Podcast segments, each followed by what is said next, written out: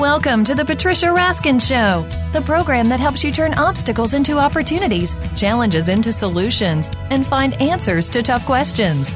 And now, the award winning powerhouse voice of radio. Here's your host, Patricia Raskin. Well, hi, everyone, and welcome. Welcome to the Patricia Raskin Positive Living Show, right here on VoiceAmerica.com, America's Voice.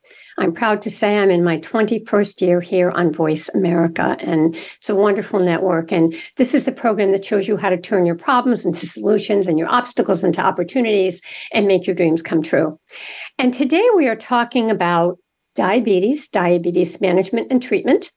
And we're talking to Dr. Charles Eil, who holds a medical degree and PhD in biochemistry from the University of Chicago. He completed a fellowship in endocrinology at the National Institutes of Health in Bethesda, Maryland. Dr. Eil also completed a visiting fellowship in medicine at Massachusetts General Hospital in Boston. A practicing endocrinologist for over three decades at Southcoast Health in southeastern Massachusetts, Dr. Eil is a member of numerous professional societies, including the Diabetes and Endocrine Society of Rhode Island, which he is president. Dr. Eil is also a retired captain in the U.S. Naval Reserve, and he is board certified in internal medicine and in the subspecialty of endocrinology and metabolism. Welcome, Dr. Eil. Glad to be here. Great, thanks. Um, let's talk about. I think the first thing I'd like to ask you is why is diabetes so common? We hear about it all the time. It's very common. Explain why and where, who is it affecting the most? Well, it's more common now than it was before, mostly because people are gaining weight. Um, there, let's first off describe diabetes. It's it's not just one disease; it's two diseases. Type one is a disease uh, due to insulin deficiency, and insulin treatment is required in order to uh, stay alive. Type 2 diabetes is a condition where the body is resistant to insulin. Um, and over time, uh, more and more medications are needed to reduce the, uh, the uh, resistance or use other means of getting uh, blood sugar into the cells. Uh, the vast majority of people with diabetes, like 90%, have type 2 diabetes. And the increase in weight increases the resistance. So as people are gaining weight more and more in both uh, our society and other first world countries, uh, obesity has led to an explosion of diabetes. Is that because of the sugar or having too much refined carbohydrates? No, um, it's really due uh, to too many calories and buildup of adipose tissue. Adipose tissue is the tissue in the body which is most insulin resistant. I see. What's uh, the difference between absorbed? Go, I'm sorry. Sugar is rapidly absorbed and will lead to spikes in blood sugar, but it doesn't cause diabetes. Okay. What's the difference between type 1 and type 2 diabetes? So, type 1 diabetes is due to an insulin deficiency. The cells in the pancreas that make insulin are damaged um, potentially by viruses or certain chemicals. Uh, a small number of people who have had pancreatic surgery or severe cases of pancreatitis, which damages the pancreas, don't make enough insulin. And insulin treatment is required in order to stay alive. Insulin was discovered over 100 years ago, and it was a miraculous discovery and has been around for all that time. It's one of the greatest discoveries in medicine type 2 diabetes um, is a, a, relative deficiency of insulin, but not an absolute deficiency. So there are medications that um, promote the release of insulin from what there is. It also, there are medicines that uh, lead to leakage of the sugar in the blood into the urine. Um, there are a lot of medical gimmicks nowadays that we have devised in order to lower blood sugar. Is there any genetic component here, or is it ba- basically because people are overweight and there's obesity? No, there there's a, a large degree of genetics uh, involved in diabetes.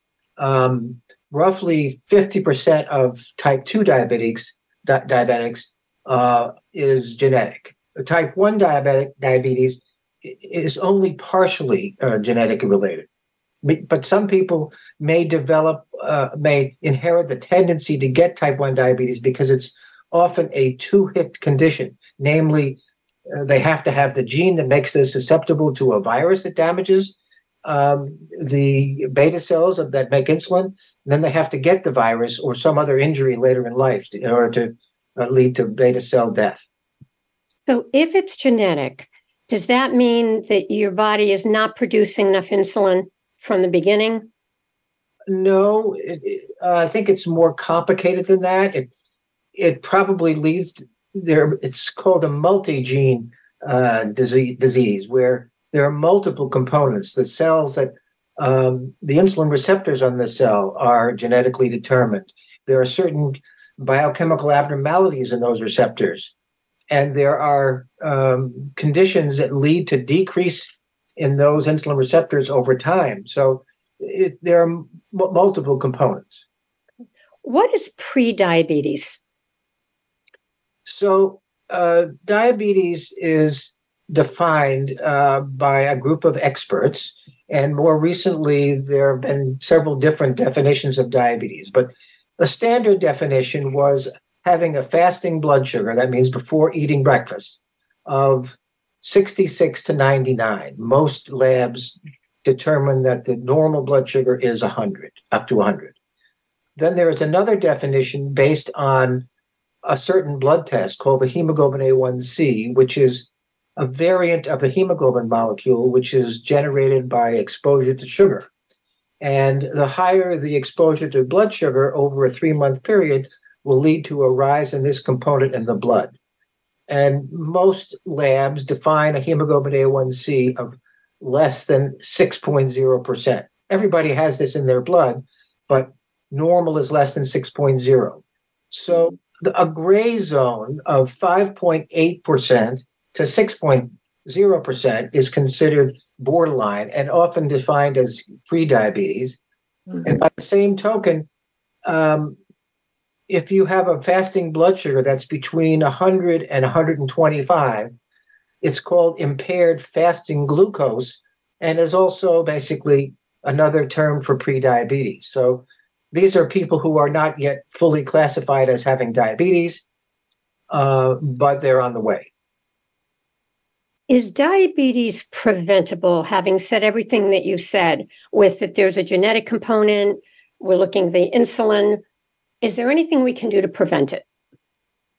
Um, for type 2 diabetes, yes. For type 1, no. Once you've got type 1 diabetes, unless you get a pancreas transplant, which happens in some occasions, uh, rare occasions, um, you, the only way to prevent type 2 diabetes is to keep your weight down um, and uh, get your blood tested periodically, either for a hemoglobin A1C or a fasting blood sugar.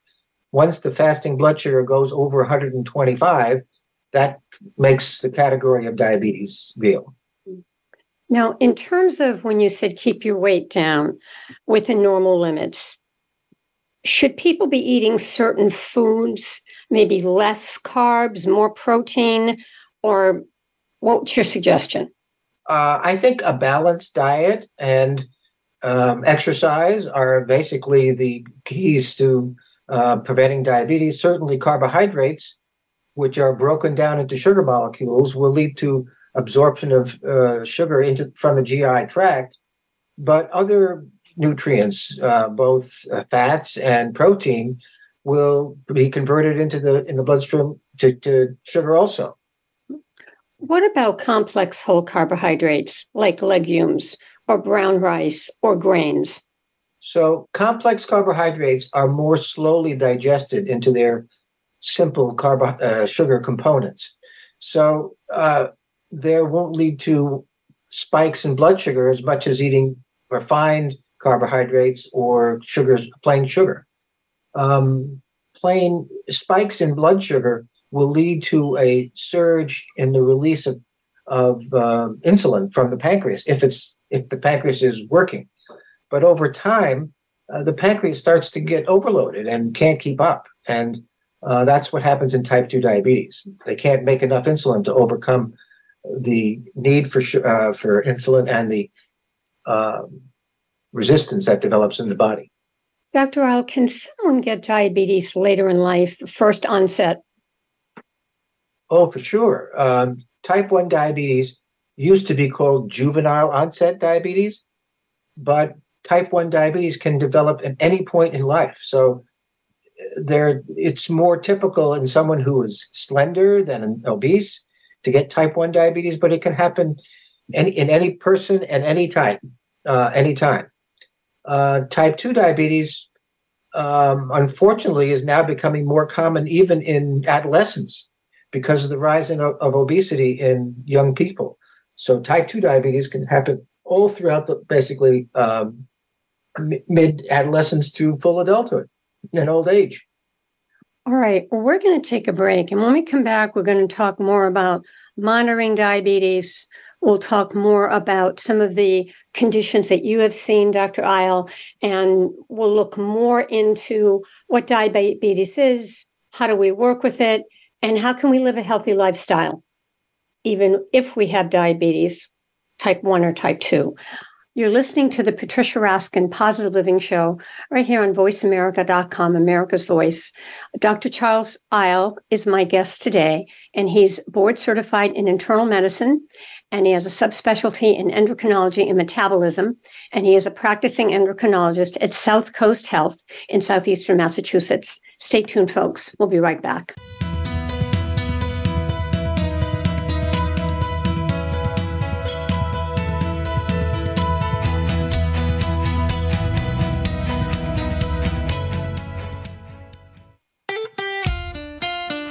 Voice America at facebook.com forward slash voice America for juicy updates from your favorite radio shows and podcasts.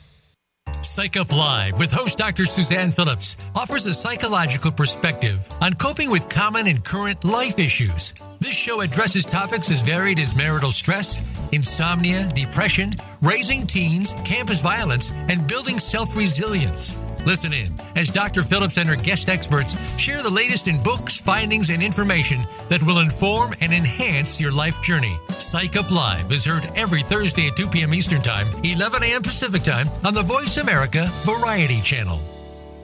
It's time to unlock some of the best kept secrets in health, wealth, and happiness. Are you ready to live your life to the fullest and hear insider tips from today's experts? Then tune in to the Forbes Factor with celebrity TV host, keynote speaker, and inspirational icon, Forbes Riley. She's a best selling author and TV fitness expert, and you know her from QVC and HSN. Now, she brings her expert advice and guests to the Voice America Variety Channel. Tune in live every Wednesday at 11 a.m. Pacific Time and 2 p.m. Eastern Time for the Forbes Factor. We guarantee it will be the best hour of your week. Get Unchained. Tune in every Wednesday for Unchained TV on the Voice America Variety Channel featuring nationally recognized best-selling author, TV journalist, and the founder of the Unchained TV free streaming network, Jane Velez Mitchell. This program takes you inside a trending lifestyle that's the next wave of human evolution. It all starts on your plate. If you want to revolutionize your life, get happier, more energized, then discover the secret. Tune in to Unchained TV Wednesdays at 12 p.m. Pacific Time and 3 p.m. Eastern Time on the Voice America Variety Channel. Streaming live, the leader in Internet Talk Radio, voiceamerica.com.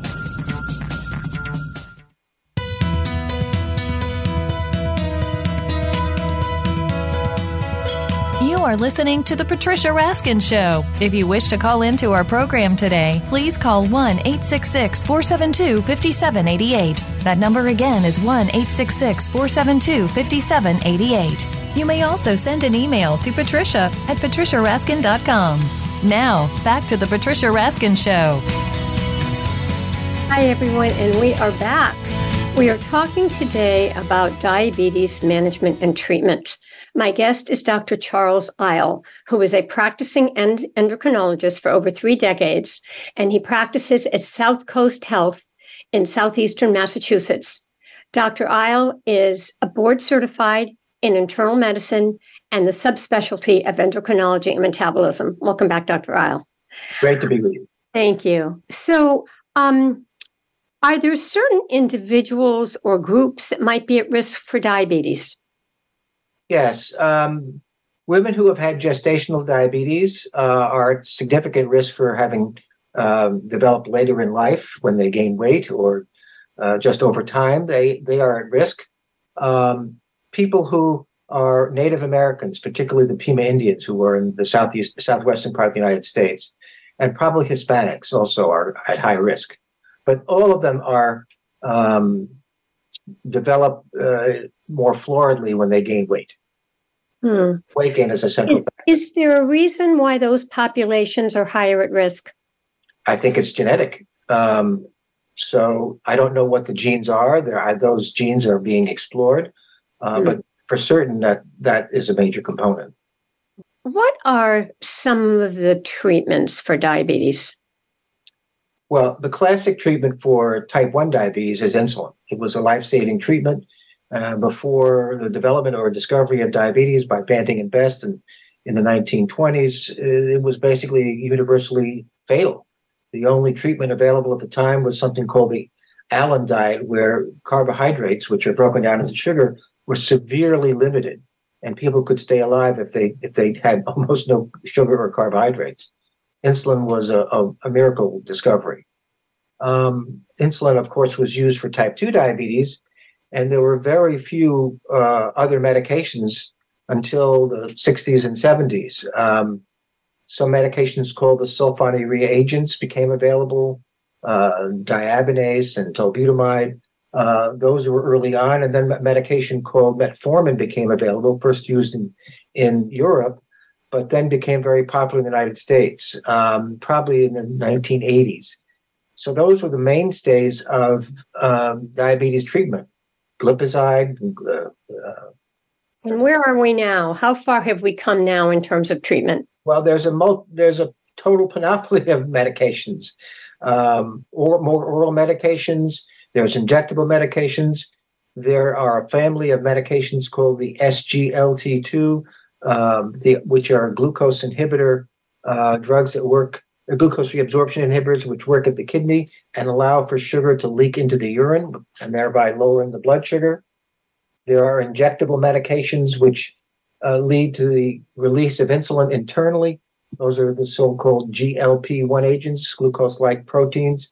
And um, they not only help people improve their diabetes, but the latter two help people lose weight. So they're they're working at multiple levels to improve patients' blood sugars. How do you monitor diabetes? Well, until oh maybe 30 or 40 years ago, the only way to monitor blood sugar was doing a blood test. And then over the years, we've developed these uh, glucose monitors by pricking your finger and getting a small sample of blood onto a test strip, which is then read in a meter and you can get your blood sugar monitored that way. But that's uh, a little bit painful to some people. Um, and then over the past maybe five to 10 years, I'm not sure exactly when they were developed, but there are these uh, continuous glucose monitors which measure sugar in the other parts of the fluid in the blood uh, in the body called interstitial fluid, which are between the blood vessels. But, but that's close to what the blood sugar is. And these use little probes that stick into your skin and allow the sugar to be monitored almost from minute to minute. Uh, the early ones required you to sense, place a meter or a handheld device over a sensor, which was applied to your arm typically. And you could get as many readings as you want without having to pick a finger. And then these these devices can be brought into a doctor's office, and now they can be uploaded into the internet and blood sugar can be monitored actively in a doctor's office or remotely. And you can get your sugar monitored almost instantaneously 24 hours a day. And the devices for uh, uh, interpreting the data for these uh, devices are very helpful in interpreting patterns of blood sugars and medication efficacy. So you can test this yourself. Absolutely. Uh, the devices uh, can be read by the patient using what's known as a reader, or they can be uploaded into your cell phone, and your cell phone can become the reading device.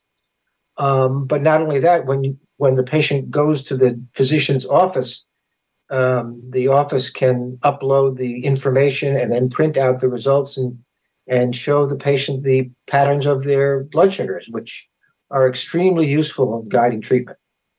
I bet that has saved some lives and some some trauma for people because they catch it early. Well, not only that, it leads to a dramatic improvement in their blood sugars. People have a uh, an improvement in their hemoglobin A1C by a whole point or two because they now know more about their blood sugars and uh, how their medications are working. And moreover, they don't have to prick their finger, which many people were reluctant to do. Uh, mm. furthermore, some of the insurance companies were not often allowing patients to have enough strips to prick their blood, prick their finger multiple times throughout the day. For instance, um, patients with Medicare could only monitor their blood sugars once a day if they were on oral agents, and three times a day if they were on insulin.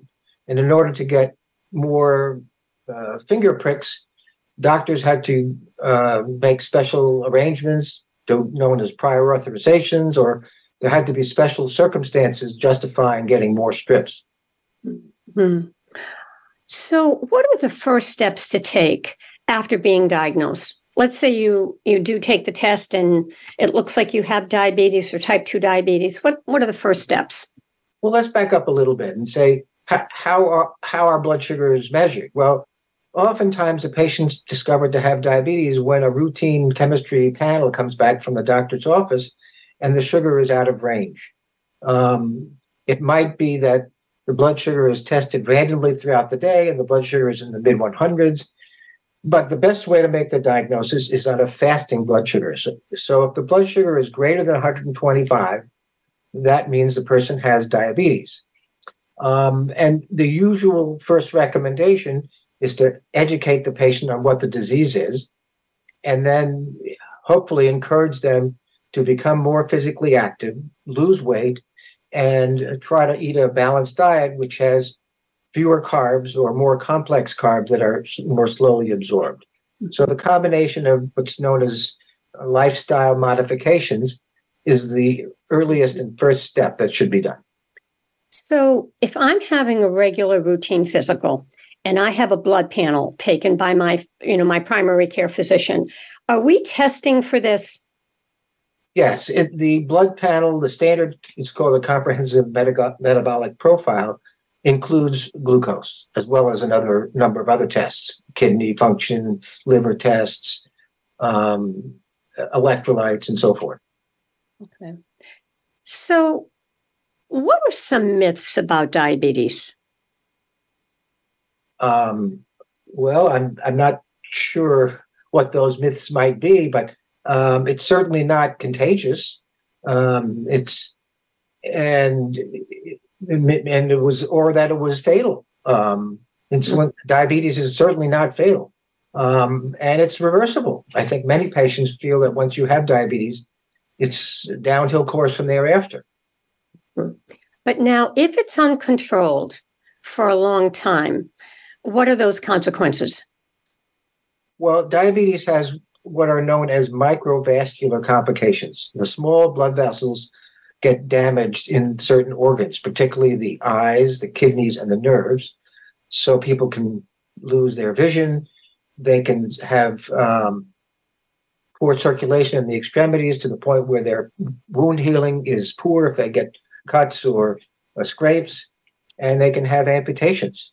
Um, also, they develop uh, the small blood vessels are necessary to support the peripheral nerves, and they can develop what is known as neuropathy, which is a painful or lack of sensation in the extremities, particularly the feet and hands. Um, those are the microvascular complications. Patients with diabetes also are prone to develop macrovascular or large blood vessel uh, problems, which lead to heart attacks, strokes, and blood clots in the extremities. So um, that there was a long held belief that macrovascular disease could partly be prevented by lowering the blood sugar, and to some extent that is true, but not as directly uh, as the microvascular complications. We know from a lot of uh, large studies over time that the microvascular complications of diabetes can be delayed or prohibited by good diabetes control. So our our goal is to get blood sugars as low as possible, low as safely possible. We're going to take a break, and when we come back, we're going to talk about that. We're going to talk about how do we um, get these blood sugar levels under control. What is what, what are healthy lifestyles? What are things that we can do on a daily basis? And we are talking to Dr. Charles Eil, who is board certified in internal medicine and in the subspecialty of endocrinology and metabolism. He is a practicing endocrinologist for over three decades at Southcoast Health which is in southeastern Massachusetts, and and he also is um, he's he's been in prof- numerous professional societies, including the Diabetes and Endocrine Society of Rhode Island, of which he is president. So we'll be back um, in a couple of minutes, and we'll talk more now about lifestyle and prevention with diabetes. You're listening to the Patricia Raskin Positive Living Show. Stay tuned. We'll be right back.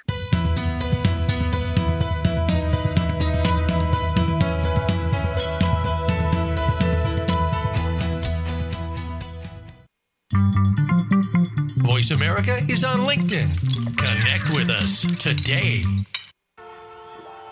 The boroughs are New York City. The burbs are everywhere else. Real estate is the ultimate game of risk and reward. It's the biggest investment most people ever make. Fortunes are made over a lifetime and lost in a day. And we're not playing with monopoly money. How do you stay ahead? Who's buying? Who's selling? And why? What do they know? We want the truth. You need an edge.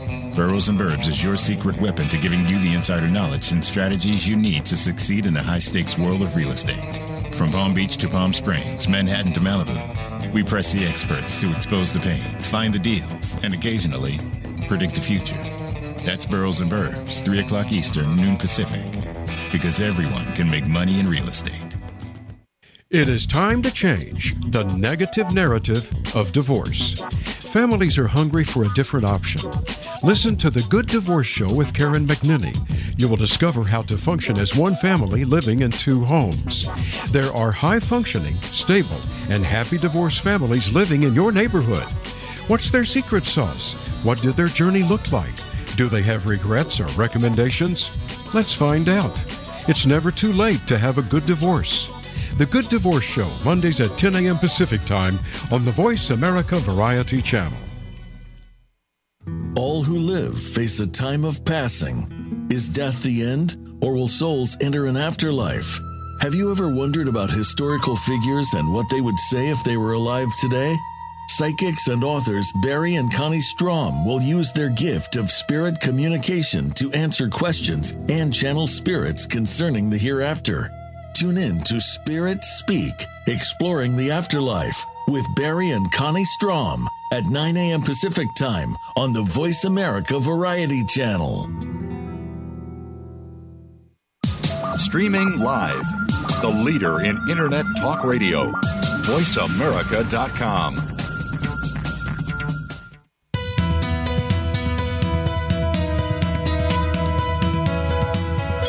You are listening to The Patricia Raskin Show. If you wish to call into our program today, please call 1 866 472 5788. That number again is 1 866 472 5788. You may also send an email to patricia at patriciaraskin.com. Now, back to The Patricia Raskin Show. Hi, everyone, and we are back. We're listening to the Patricia Raskin Positive Living Show right here on voiceamerica.com, America's Voice. And we are talking today about diabetes management and treatment. My guest is Dr. Charles Eil, who is a practicing endocrinologist for over three decades at Southcoast Health in southeastern Massachusetts. He is board certified in internal medicine and in the subspecialty of endocrinology and metabolism. And he also is the president of the Diabetes and Endocrine Society of Rhode Island. Welcome back, Dr. Eil. Glad to be with you. All right, let's talk about what you've seen. First of all, I'd like to talk about healthy lifestyle, you know, what that entails, and maybe a couple of stories about patients too, you know, who've come in and who've really done well, and maybe some who haven't done well. But let's first talk about what it takes what it takes to live well with diabetes or to prevent it? I like to tell patients that diabetes is a team sport that requires the participation of the patient, a physician, and some support staff, uh, typically diabetes educators, a nutritionist, uh, an ophthalmologist, uh, podiatrist. That a combination of all these uh, specialists and um, uh, providers is necessary for optimal care. Uh, but certainly the patient is central, and it requires adherence to a diet, and it, it can and it also requires motivation. Uh, I think uh, uh, hopefully a good diabetes provider will tell the patient that the best cure for them or the best hope for them is to keep their sugars down as best as possible. And it, if they're diligent and keep up to certain lifestyles, that they'll do well. What are, the, are those lifestyles? Well, uh, exercise is a main component, and that means daily activities of some kind of aerobic um, activity, like a, a treadmill, walking, uh, jogging, uh, elliptical trainer, uh, swimming. Even probably is good, although it doesn't burn off that many calories. It certainly maintains a good muscle tone and responsiveness to insulin. Uh, and then, of course, keeping their weight down, and that means having a scale, and knowing what their their weight is. Uh, other components of lifestyle are diet um, and eating the right kinds of food, not just um, uh, carbohydrates all the time, or simple sugars, or sweets, or or desserts. And Everybody has a, a soft spot for sweets, but you have to do it in moderation. What kinds of foods would you suggest? um, complex carbohydrates, like potatoes, for instance, are a good form of carbohydrates, which are relatively slowly absorbed. Um, brown rice uh, and some of the legumes. What about meat? What about chicken and fish? Lately, there's been a lot of talk about eating a plant based diet. Could you eat a plant based diet if you're diabetic? Yes. I mean, everyone, you need protein to live. And so there are alternate, multiple sources of protein fish, eggs, uh, milk, uh, chicken, meats, um, so or dairy products such as cheeses. Those all have and eggs. I don't know if I mentioned the eggs. Those all are excellent sources of protein. Um, I don't know if you get enough. Well, certainly from some pro, um, plants like uh, soy-based uh, products like tofu, but you need some variety. So I, I, suppose that they'll have to find alternate sources of protein in, in the in plants. But meat is not harmful to you. You just have to have some kind of protein in order to live. Is it harder to have a plant based diet if you're diabetic in terms of making sure you get enough protein? Um, I don't think it's any harder than for someone who's not diabetic, but it, uh, I don't know about the, enough about the plant based diets to, to say for certain. Um, but you certainly need to make sure that you're getting enough vitamins. And many, many vegetables and, and fruits have uh, vitamins. Now, you talked about the importance of exercise. Explain to us physiologically why that's so important. Yes. Um, physiologically, exercise increases the sensitivity of muscles to insulin. So, muscles are a very large component of our body tissues. So the more sugar that gets into this into the muscle, the greater the benefit of or lowering your blood sugar that way. So, um, for instance, when you gain weight, uh, fat gets into a lot of the tissues. Fat gets into muscle. Fat gets into the liver, and those tissues are less responsive to insulin if they have fat within their components. So, by being lean, uh, the muscle becomes more insulin sensitive and it leads leads to lower blood sugars. What about stress management? You know, when we have anxiety or we have depression or we have any kind of trauma, can that affect our our capacity with insulin or diabetes? Um, so there are certain hormones in the body which go up with stress, catecholamines, and uh, secretions from the adrenal glands called uh, glucocorticoids, which raise blood sugar. So the more stress you have, the more uh, elevations in those hormones, which can be uh, bad for raising your blood sugar. So I don't think it would certainly cause diabetes, but it would exacerbate it if you already have it. Mm-hmm. Share with us a story of a patient.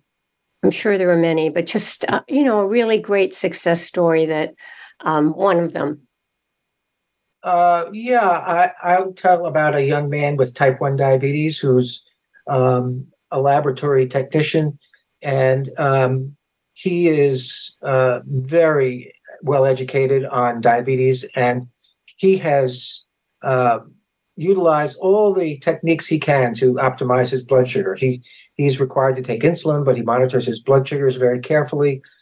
Um, he uh, frequently monitors all the all, using all the devices that we now have, and he's able to make sure that his uh, diabetes test, the hemoglobin A1C, is less than six all the time, which uh, is amazing to me, and that he can do it. Um, type one disease, uh, type one diabetes, is an unrelenting disease. Um, you have to be on top of it from minute to minute, um, and you have to do it 24 hours a day, and there's no let up. Um, so I'm in awe of some of the my type one diabetics who are able to uh, devote their attentions to it and keep their blood sugar under good control. Now, that's a type 1 diabetic. I have m- many type 2 diabetics who, um, based on their diet, if possible, or perhaps by a procedure, a gastric bypass, for instance, which helps them lose weight. And if they lose a great deal of weight, their diabetes can go away entirely. I've had wonderful success stories with type 2 diabetics who have lost weight. Mm. Nowadays, we have new medications which are highly successful in inducing weight loss. So the I expect that over time, more people will be losing weight with these medicines than with bypass surgery, and diabetes will hopefully uh, diminish over time. Mm-hmm. Uh, that's that's a maybe a too idealistic or optimistic a view. Well, you're talking about some new things. So there's another new device that's come on the market called the Bionic Pancreas, which um, has eliminated the need for the finger stick test for blood. Talk about that. So, Bionic Pancreas is really just another name for a fancy version of an insulin pump.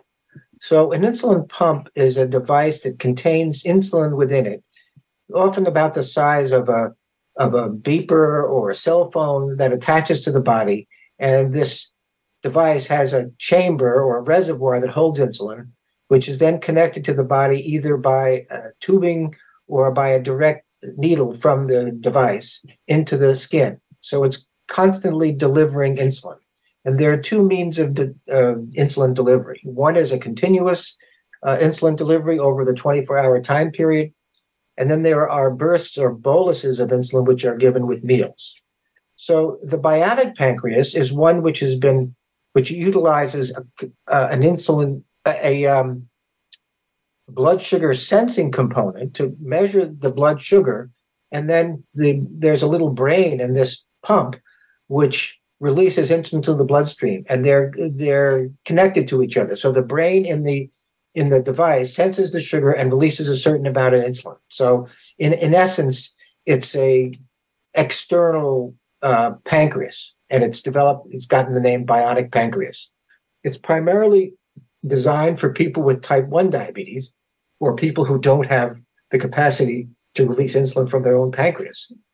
There are insulin pumps which are are available for use for type 2 diabetics but they usually require higher amounts of insulin. It's a little technically hard to administer as much insulin as a type 2 diabetic mm. needs.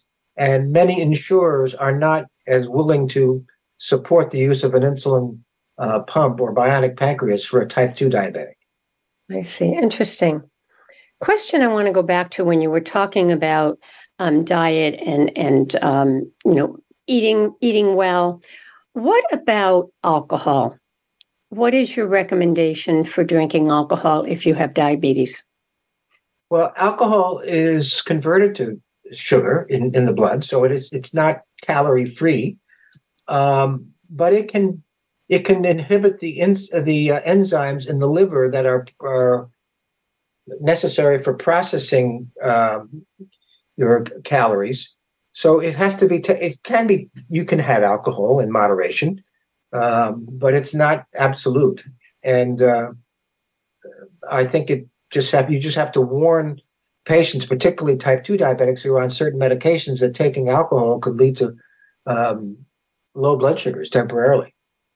We're going to take a break, and when we come back, we're going to talk to Dr. Eil about why did he choose this specialty of diabetes, and why is it rewarding for him. And we'll have more on the whole idea of diabetes and diabetes management right after the break when we come back. My guest today is Dr. Charles Eil, and he's board certified in internal medicine in the subspecialty of endocrinology and metabolism. He's a practicing endocrinologist for over three decades, and, and he is at Southcoast Health in southeastern Massachusetts. And he's a member of numerous professional societies, including the Diabetes and Endocrine Society of Rhode Island, of which he is president.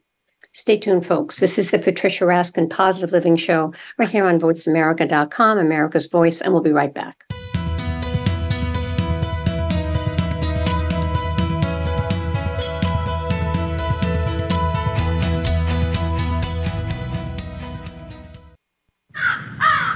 Little birdie told me Voice America is on X. Follow us at Voice America TRN. As humans, we suffer when we believe we are not good enough. We are taught we must be better, look better, try harder, and achieve more. We cope with the stress and disappointment of life in ways that make us feel worse and keep us stuck in a cycle of unworthiness. We don't have to live this way. You don't have to live this way. Kirsten and her guests will share how self acceptance and unconditional self love can help you break this cycle and find freedom Listen to Giraffe Tango Octopus Freedom for Humans with Kirsten Johansson, Wednesdays at 10 a.m. Pacific, 1 p.m. Eastern on the Voice America Variety Channel. Planning for college? Tune in to Getting In, a college coach conversation for tips, techniques, and insider perspectives. Hosted by Bright Horizons College Coach, a team of former admissions and financial aid officers, the show takes a deep dive on subjects such as choosing the best essay topic, negotiating merit aid, and navigating the Common App listeners will learn what really goes into college acceptance decisions from the experts who used to make them. New episodes drop Thursdays on the Voice America Variety Channel.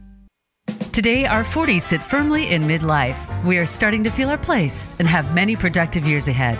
But now is the best time to plan for our future life. Listen for 45 Forward with host Ron Roel. From retirement to health and technology to caring for our parents, no topic is off the table. We don't have a roadmap to our actual future, but we can start to plan more effectively. Tune into 45 Forward, Mondays at 3 p.m. Eastern Time, noon Pacific Time, on the Voice America Variety Channel. Stimulating talk. It gets those synapses in the brain firing really fast. All the time. The number one internet talk station where your opinion counts. VoiceAmerica.com.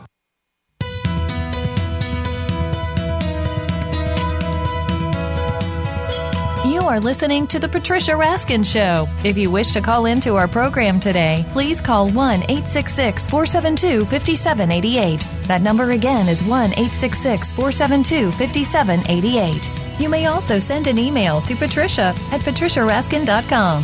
Now, back to The Patricia Raskin Show. Hi, everyone, and we are back. And my guest is Dr. Charles Eil. We are talking about diabetes management and treatment.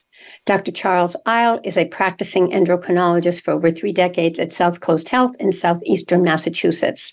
And he's board certified in internal medicine and the subspecialty of endocrinology and metabolism. Welcome back, Dr. Eil. Great to be here. All right. So, how did you get into this? Well, I was to this specialty very early on in my life. Uh, both my parents were doctors. And when I was in high school, my parents were looking for me to do something over one particular summer. And they signed me up for a program sponsored by the Boy Scouts. And it turned about it turned out to be a program uh, of mammalian physiology. So uh, when I took this course, which was in um, the Catskills in New York, uh, it turned out that the program was being run by some faculty at the Cornell Medical School, and these medical teachers were endocrinologists. and the course was highly oriented towards endocrinology. So I was exposed to endocrinology when I was a teenager, and um, it kind of found some resonance with me, and I was interested in endocrinology pretty much thereafter. Um, and so I was interested in going to medical school, and after medical school, I chose to go into internal medicine, and endocrinology is a subdivision of internal medicine, which then I took some advanced training in, and I've been doing it ever since. Now, is diabetes the only disease that you handle in endocrinology, or there what other issues do you handle? So, endocrinology is the study of hormones and their production and their deficiencies. So, um, the diabetes happens to be uh, the major one because it's probably got the most people involved in terms of the population because it's it involves the secretion of insulin from the pancreas. But there are other endocrine organs. Uh, they, these are glands that produce uh, thyroid hormone, for instance, or uh, the adrenal glands, which release hormones that control your blood pressure and your blood sugar. Then there are the hormones that are responsible for our sexual differentiation and being men and women and having normal uh, functions in those departments. There are also hormones coming from the small gland in your brain called the pituitary gland, which um, uh, release growth hormone and hormones that produce milk production for women, uh, and also lead to cycling in, in women. So, um, in fact, the pituitary gland used to be called the master gland, uh, which because it has so many effects on the other organs in the body. So, I, I deal with with a lot of those. Uh, probably a more recent focus of mine happens to be osteoporosis because much of bone metabolism is regulated by hormones. And of course, we're having a lot of people with bone loss these days, which uh, contributes to the development of osteoporosis. Is bone loss part of the aging process or not necessarily? Uh, well, there are there's gradual bone loss in both men and women. Um, there are certain ideal standards, and the ideal standard is typically about a 35 year old man or woman. And then, um, if you were to do a bone density measurement, which requires an x ray of your lower spine and your hip, um, your bone density is compared to the ideal standard, and how well your bones are compared to those determines whether or not you have normal bones, mild bone loss, also called osteopenia, mm-hmm. or osteoporosis. Um, and over time, even the ideal person will lose bone. But women particularly lose bone when they go through menopause because female hormones protect against bone loss. And when they no longer have female hormones, there's rapid bone loss. But men also men achieve a higher bone density than women, um, probably because of male hormones over their entire lifespan. But men men also lose bone as they get older. Yeah. But then there are hormone replacements too, correct? Oh, of course. Um, there's basically a hormone replacement for every organ that makes a hormone. Mm-hmm. Uh, so the answer is is yes. And there's also there's been controversy over hormone replacement therapy as well. Well, for women, uh, we used to give women uh, with osteoporosis female hormones until about 20 years ago when it was shown through um, the Women's Health Initiative, a very large uh, study that showed that there was a slight increase in breast cancer uh, in women who got female hormones. So ever since that study was released, we don't give women standard uh, estrogens anymore on a regular basis. Uh, other treatments are now available. Uh, mm-hmm. also, there's a potentially slight increased risk of endometrial cancer, which can be mitigated to some extent by giving it with another hormone or not uh, giving it at all. Right. We have a few minutes left. So I'd like to ask you what's your message to our listeners, particularly about staying healthy and being motivated? What would you like our listeners to know in terms of diabetes management and health in general? Well, I think they have to take an active role in their own health. Um, if they know that they can achieve good blood sugar control by by exercise or diet or watching their uh, using a device to measure their blood sugar, then they should do it. Um, and they ho- hopefully will find providers that will help them be uh, teammates in, in in this effort, which I have said earlier is a is a team sport. Um, so if they participate and they have a good uh, support network, uh, they can do it. And so that involves eating well. We didn't talk about sleep, but sleep is part of this too, isn't it? Uh, everyone needs sleep to, to refresh. Um, certain good things happen while you're sleeping. Your heart rate goes down, uh, your metabolism slows down. So, and you hopefully don't release some of the stress hormones that are contributing to uh, elevation in the glucocorticoids a, that I mentioned earlier, or the catecholamines. So, um, yes, you need to have a good restful sleep. So, sleep, nutrition, exercise, and as you said, trying to keep your stress levels down. And the other thing you mentioned is monitoring your glucose. That's important. Right, monitoring sugars, uh, your uh, your numbers are very helpful and it's positive reinforcement. If they see that they're doing well uh, with these devices, they'll keep it up. How has diabetes management and endocrinology changed since when you started? well, I go back a long ways. When I first started medical school, there were no glucose meters. You had to measure sugar either with a blood test or something known as a double voided urine. You, you, you urinated once, then the second specimen will you could measure sugar in the urine. So over time, we now have fabulous methods of monitoring your sugar uh, with these newer devices, and we have wonderful medications that can allow us to achieve these uh, great results. I, I tell patients that I can pretty much guarantee that their diabetes can be controlled and their hemoglobin A1C can be in the six range or less, uh, which is the goal we have. And hopefully without having a low blood sugar, which used to be um, a real worrisome, worry part of our our treatment because uh, we didn't have too many medications that didn't cause uh, low blood sugars. So today there's a lot of hope. Oh, for certain, absolutely. Thank you so much, Dr. Eil, for being on the program today. It was very educational, inspirational, and informational. Thank you. Really appreciate it. Thank you. Stay on the line, please. All right. Um, today, my guest has been Dr. Charles Eil. He is a practicing endocrinologist for over three decades at Southcoast Health in Southeastern Massachusetts. Remember, folks, stay healthy, stay happy, get the support you need, and know you can make your dreams come true. Until next time, I'm Patricia Raskin. Bye for now.